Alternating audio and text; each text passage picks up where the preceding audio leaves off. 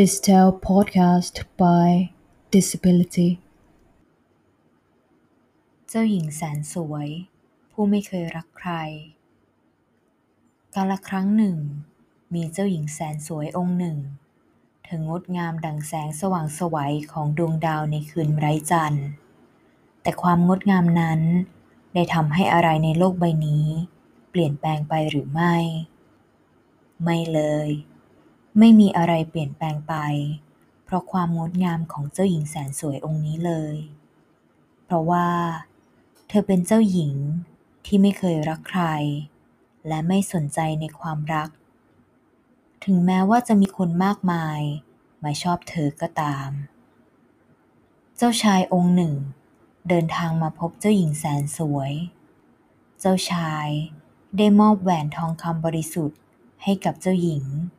และสวมมันไปที่นิ้วนางข้างซ้ายของเธอ พร้อมพูดว่า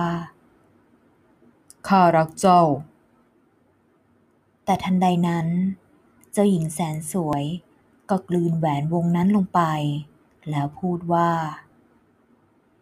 นี่คือสิ่งที่ฉันเรียกว่าความรัก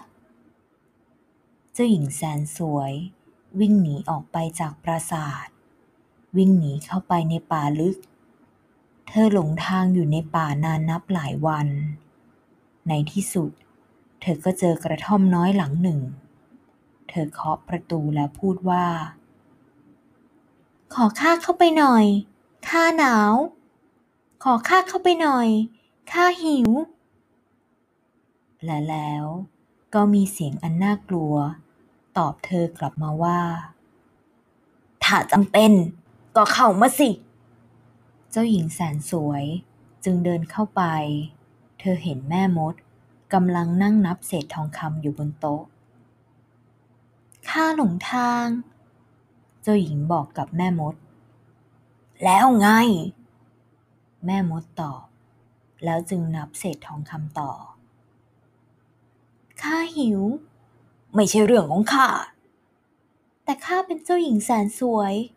พ่อของข้า เป็นพระราชาผู้ทรงอำนาจ เจ้าต้องช่วยข้ามิเช่นนั้น เจ้าจะได้รับบทลงโทษ แม่มดจ้องไปที่เจ้าหญิง แล้วเอ่ยถามว่า บทลงโทษงั้นเหรอกล้าดียังไง ถึงได้มาพูดเรื่องบทลงโทษกับข้าดีเลย ถ้าอย่างนั้น เรามาพูดเรื่องบทลงโทษกัน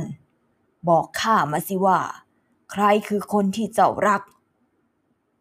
รักงั้นเหรอ เจ้าหญิงแสนสวย กระทืบเท้าแล้วพูดว่าทำไมทุกคนชอบพูดเรื่องความรักกันนัก ใครคือคนที่เจ้ารัก จงบอกชื่อมา แม่มดยังคงถามต่อไป ข้า ไม่รักใคร เจ้าหญิง ตอบด้วยความภาคภูมิใจ เจ้าทำให้ข้าผิดหวังนัก แม่มด ยกมือขึ้น แล้วไร่มน จากนั้นเจ้าหญิงแสนสวย ก็กลายร่างเป็นหมูป่า เจ้าทำอะไรข้า เจ้าหญิงกรีดร้อง ลองพูดเรื่องบทลงโทษกับข้าอีกทีสิคราวนี้ แม่มดกล่าวทิ้งท้าย ก่อนจะเดินกลับไปนับเศษทองคำต่อ ในขณะเดียวกัน เจ้าหญิงหมูป่า ก็วิ่งหนีออกมาจากกระท่อม และกลับเข้าไปในป่าอีกครั้ง ไพรพลของพระราชาก็อยู่ในป่าเช่นกัน พวกเขากำลังตามหาเจ้าหญิงแสนสวย ดังนั้น เมื่อพวกเขาเห็นเจ้าหญิงแสนสวย ที่ตอนนี้กลายเป็นหมูป่าแสนขี้เหร่ พวกเขาจึงยิงมัน ปัง เหล่าไพรพลได้นำหมูป่า กลับไปที่ปราสาทเพื่อทำอาหาร แม่ครัวผ่าท้องของหมูป่า